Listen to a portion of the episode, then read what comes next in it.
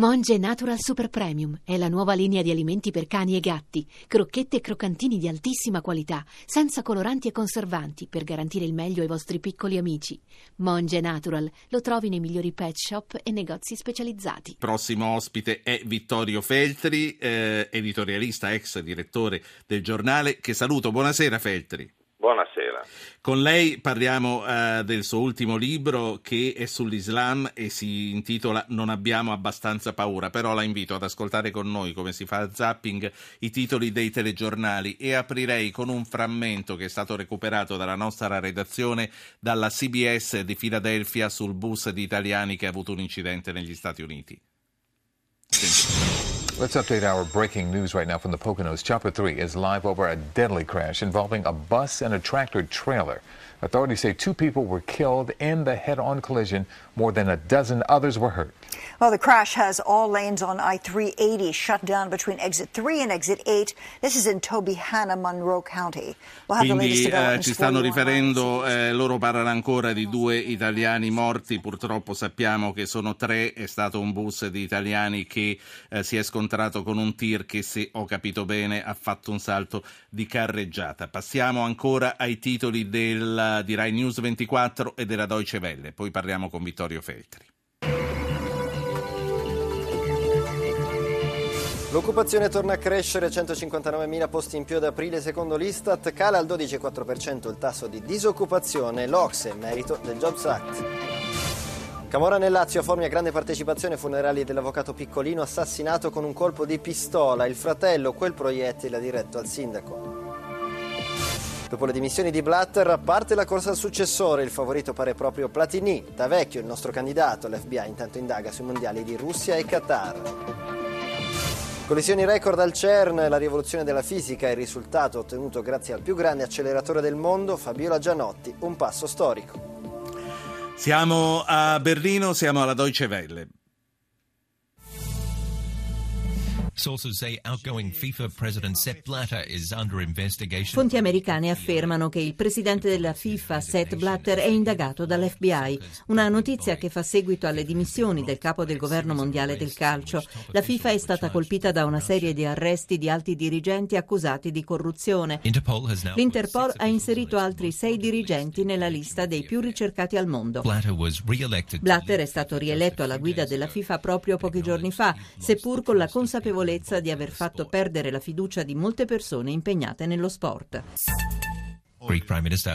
Il primo ministro greco Tsipras sarà a Bruxelles questa sera per discutere la sua proposta per risolvere la crisi del debito greco. Il suo partito dice che Atene non pagherà la rata di questo mese se non sarà raggiunto l'accordo.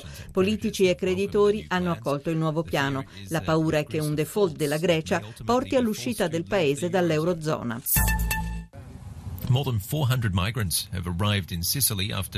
Più di 400 migranti sono arrivati in Sicilia dopo essere stati soccorsi nel Mediterraneo. Sono stati recuperati da una nave di Frontex vicino alla costa libica.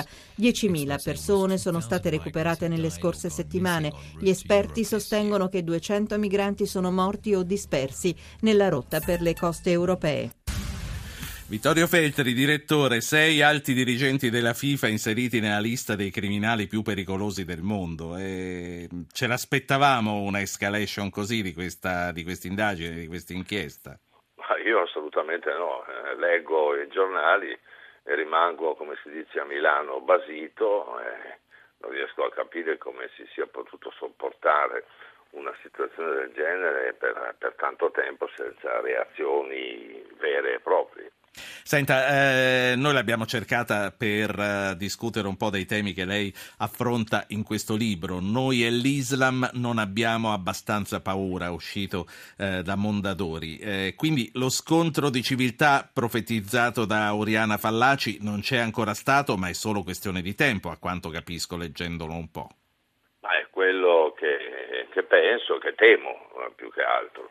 Infatti questo libro è un po' una prosecuzione del lavoro fatto da Oriana Fallaci oltre 10 anni fa, e credo che rispetto a quei tempi le cose siano peggiorate, e tanto è vero che anche oggi abbiamo potuto constatare che mentre l'ISIS avanza l'Europa arretra, non riesce a mettersi d'accordo neanche su delle strategie minimali per fronteggiare il grave pericolo, le minacce che non accennano a diminuire ma crescono.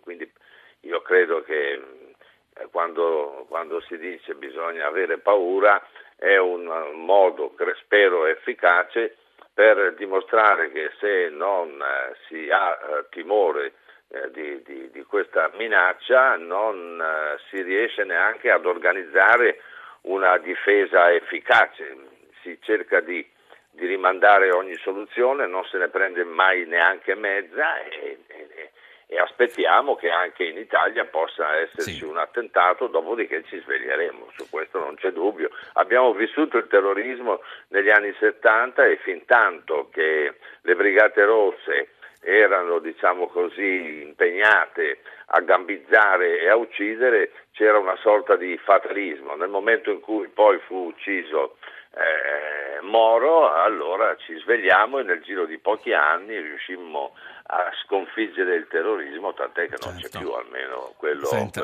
faccio parlare due ascoltatori, Antonello da Firenze e Mario da Torino. Antonello, buonasera. Buonasera. Prego. Io non sono d'accordo con Feltri perché la paura è una cattiva consigliera.